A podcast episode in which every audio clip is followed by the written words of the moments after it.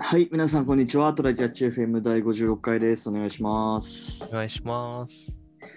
なんか、この間さ、YouTube 見てて、はい。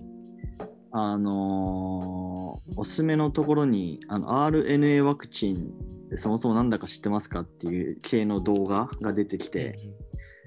まあなんか、俺もよく分かってないなと思って、うん。うん。見てたんですよ。20分分かくってらないいの20分くらいの動画かなうん。で、そのなんか、動画出してる人は、うん。なんか前にも結構見たことがある YouTuber の人で、うん。なんかね、えっと、理学修士は持ってる人で、うん。でもなんかその、あの普通に出してる動画は、なんかテネットとかインターステラーとかの解説動画をめっちゃ出してる人なの よ。ほ系う。ほのう、でうん、うん。そうえーじゃあ、え映画とかフィクションとかの方をメインでやってる人そうそうそう映画メインのそう動画を出してて、まあ、その動画自体めっちゃ面白いから前から見てて、まあ、リコメンドに上がってきたみたいな形なんですうよ。んうん、まあちょっと面白い、あの、立浜さんっていう人なんで、ちょっと後で概要欄にリンク貼っときますけど、もで、まあ RNA ワクチンの解説してて、あ、この人がなんか RNA ワクチンの解説するんだと思って、まあちょっと興味が見てて、で、まあ、えっと、俺の理解がちょっと、一回見ただけだから、なんか変なこと言ってたら申し訳ないんだけど、う。うん。まあそもそもそのワクチンっていうのは、うん。まあ、今まではなんかその、えーウイルスの、まあ、うん。もどきみたいなのを作って、うん。まあ、弱いやつとか、まあ、人には。は感染しないタイプのややつとか作って、まあ、それを体内に取り込んで、まあ、免疫を獲得するみたいな形のものででこの RNA ワクチンっていうのは、まあなんだろうその体内でそのウイルスを作り出すんだって。うん。うん、そのえそのげ今回でいうコロナのワクチンを作り出す。あコロナのウイルスを作り出すのそうそうそうそう。で、コロナの一部を作り出すみたいな。うん。うん。そうすると、まあそこでこう免疫ができるみたいな話なんだけど、うん。まあ RNA って DNA のこう一部う分ん形そうにねなってて、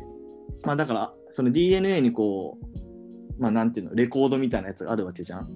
うん。で、そのううちのなんか一部分がまあ RNA って言ってて、うん。で、まあなんかよくさ、なんかそのワクチン反対派の人はさ、うん。あの DNA が書き換えられるみたいな。もうそのレベルの人は無視していいんじゃないっ言てってる言っじゃなたいらまずいのかな。うん。まあそれは、まあ、あの要するにその RNA から DNA が書き換えられるみたいな話をしてて、うん。でもまあそれは実際ありえないらしいのよ。うん。うん。で、その RNA から DNA を、えっと書き換えれないっていう、うん。なんかなんだっけな、その現象みたいなうんことを、なんかセントラルドグマっていうらしくて、今やあんーって。そうセンターセントラルドグマってまずその、あれだよね、遺伝子系のワワードだもんね。あーなんか俺はさエヴァでしか聞いたことなかったから あこれがセントラルドグマなんやと思ってめっちゃテンション上がったっていう 話いや、ついに、ついに現実でも聞くことができましたね。そうそうそうまあでもなんかすごい動画としては面白くてうんあのーためになったんでちょっと動画のリンク貼っときますねうん。うんうんううんん。すごいわかなんるよか、うん、 RNA ワクチンと、えなんかメッセンジャー RNA、mRNA ワクチンってあるじゃん。あれのどっちの話してたのあそれ言ってたのはえっと M メッセンジャー RNA あ、うんうんうん。なんか分かれてるのかな分かんないけどなんか、あ、でもまたはか。あれ、同じもんかな多分同じ ?RNA ワクチンまたは mRNA ワクチンはって書いてあるから同じもんか。まあ、俺ちょっと今あの言いにくいから RNA って言ってたけど、基本動画の中では mRNA って言ってたから、どっちで言っても同じ意味なのかなどうやら多。分そうだと思うね。うんまあ、そういう話、雑談でした。えーっと、じゃあ本題に行きましょう。はい。えーっとね、本題がですね、えーっと、まあこれ、本当は一回あの録あの収録したんだけど、ちょっと具だったからもう一回撮りましょうってなった。あ、それ言うん だね。あのはい。えっと、まあそのネタとしてはですね、えっと、まあ、PDCA サイクルを始める、まあ、スタート地点が結構大事だよねっていう話で、うん。まああのーまあ、システムなりそのウェブアプリなり、まあ、スマートフォンアプリなり作ったら、まあ、そこからこういろいろこう改善を重ねていくじゃないですか。はいはい。で、まあ、そこれがそれが大事だよっていう話は、まあ、よく聞く話だと思うんだけどなんかその PDCA を始める一番最初の地点うん。デザインにしてもそうだけど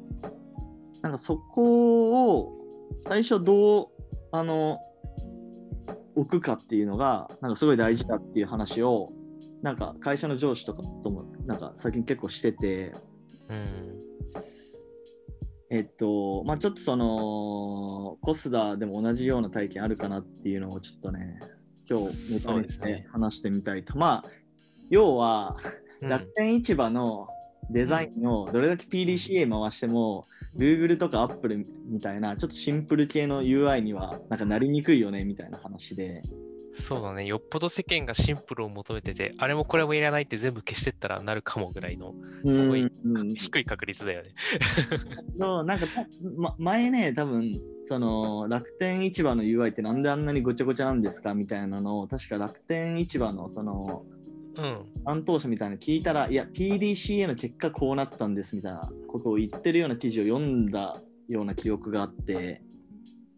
そうなんだね。なんか、あ、そういうのもあるかも。あだし、なんか、要望を聞いていくとああなるみたいなのもあるらしいけど、うんいろいろ試行錯誤の末なんだね、あれもね。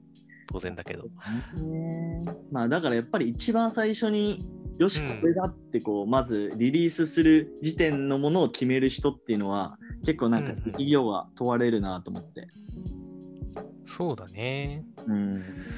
なんかもう僕もさっきあのこっちでもあるかコスタもあるかっていう話でしたけど、うんあの実際仕事でもちゃんとあってそういう話うんなんかこう要件定義の段階で失敗オブ失敗してたプロジェクトみたいなとはいはいころに、なせ例えばせ基本設計から入りますってなってうんあの、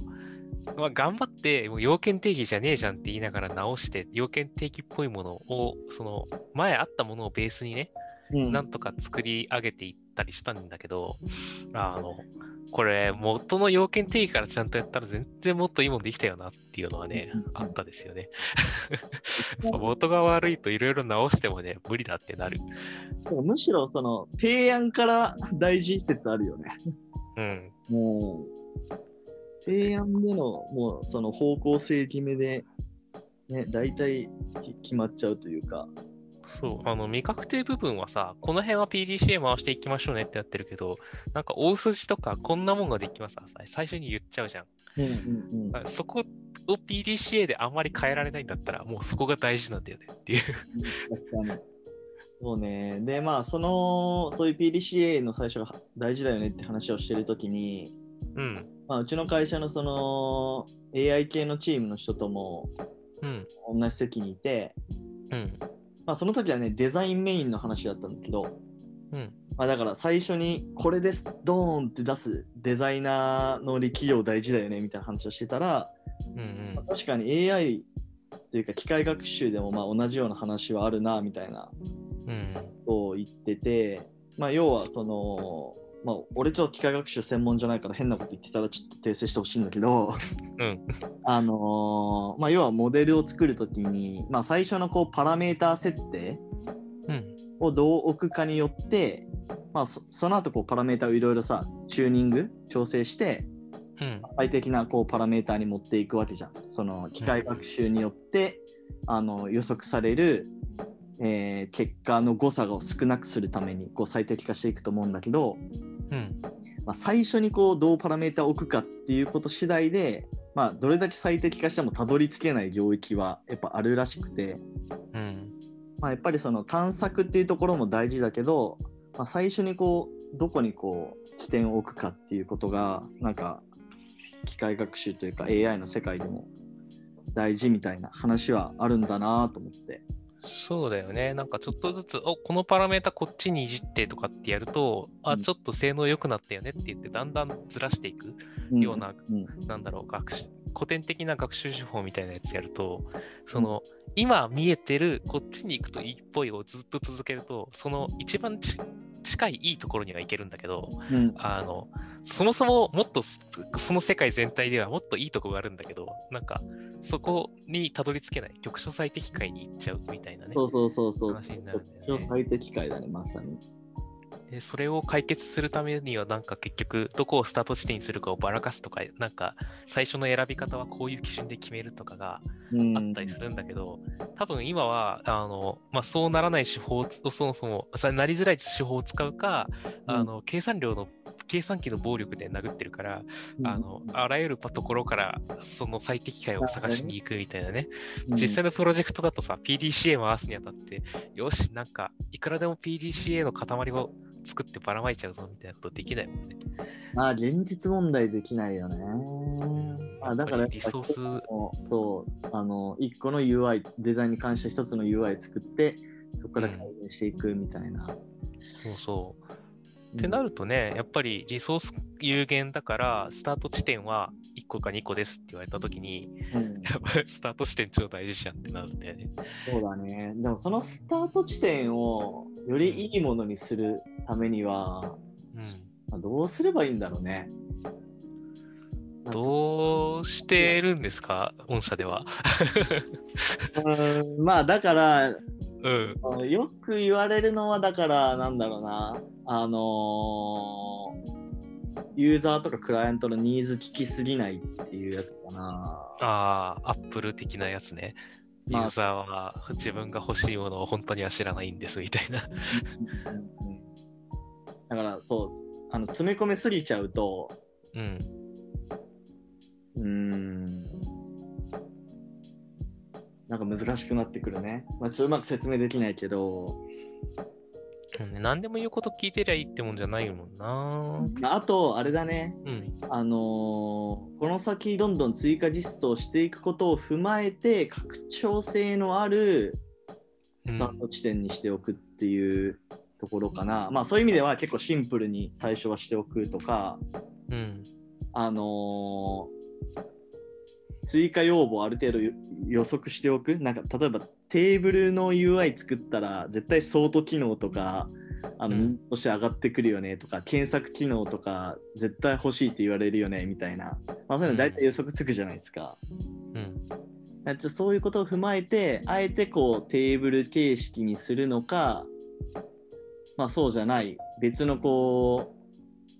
ユーザーが気づいてない UI あの便利な UI にしていくのかみたいなうん。うんまあでもそんなむ難しいんだよななんかやっぱり過去の知見とかが大事になってきそうだな。こんなことをやったよねとか、こういう時はこういう問題が起きるよねみたいなのをうんうん うん先回りだもんな。結局、経験とかになっちゃうのかね。経験なのか、まあ、俺もだってまだ全然その、まあ、最近ちょっとその何新しい業務システムとか担当さ、うん。 PDM っぽい役割で担当させてもらってるけど、うん。うんまあ、まだまだ PDM としては全然経験足りないから、聞いてみたいねなんかこう経験のある PDM さんに、そうだね。うん、うん今い人間がさ経験って呼んでるものをどんどんなんか機械学習でなんかこうデータの量の暴力でさドカンと学習させたら意外といい精度出るやんがだいぶ出てきてるからさなるほどなるほどそういうのもなんかなんだろう一番最初はちょっとそうその AI の手助けをもらうみたいなうんものってのもだんだん出てくるのかななんか Google のうん広告のバナうんーはあの自動で自動でっていうかそのシステマチックにその A- AB テストとかやってるらしいよそのだからデザイナーがバナーを作るんじゃなくて、もうアルゴリズムでバナーを作って AB テストしてるみたいなその中身じゃなくて形とか場所とかの話ってそこうそうとそうそうだから、え詳しいとこわかんないけどその文字の配置とか、フォントのカラーとか多分そういう話なのかな、なるほどね。学習の仕方はね、ちょっと気をつけてほしいんだよな。あ まあミスタップを誘ってくる広告あんじゃん。なんか学習した結果、みんながミスタップするから、この広告は優秀ですって言われたらうるせえ。側がよくてユーザーにとっていいのかわからんから。 そう、ちょっとそこの指標はね、ぜひ Google さん優秀だと思うので頑張っていただきたいですね。うんうんうん、まあでもそれもさ、うそんの最初のバナーをどう置くかっていうことでさ、なんか最適なバナー、なんか変わってきそうな感じもするけどね、やっぱり。それも含めて、まあ今、ないくらでもデータも、てかアクセス者いるだろうから、めちゃめちめちゃテストしてんだろうね、いろんなパターンをね。ゃ。なるほどねあめっちゃいいっすね。はい。まあ、っていうことを思ったっていう話でした。そうね、もう PDCA のちょっとトップどうやって決めたらいいんだろうねっていうのの、なんだろう、UI 版っていうか、うんデザイン版みたいなところは、今後、ちょっと PDM の勉強をした宮地くんが第2回をやってくれるということ で。本当は俺まだ PDCA を回すスキルすらなんかおぼつかないからさ。なのでちょっと発展的なことをちょっとなんかペラペラと喋ってるんだけど。 まあでも、まあはいそういうとこもね、意識しながらやっていきたいなと思ってます。そうですね。うん。はい。じゃあ今日はこんな感じで終わりましょうか。はい、はい。じゃあありがとうございました。ありがとうございました。またね。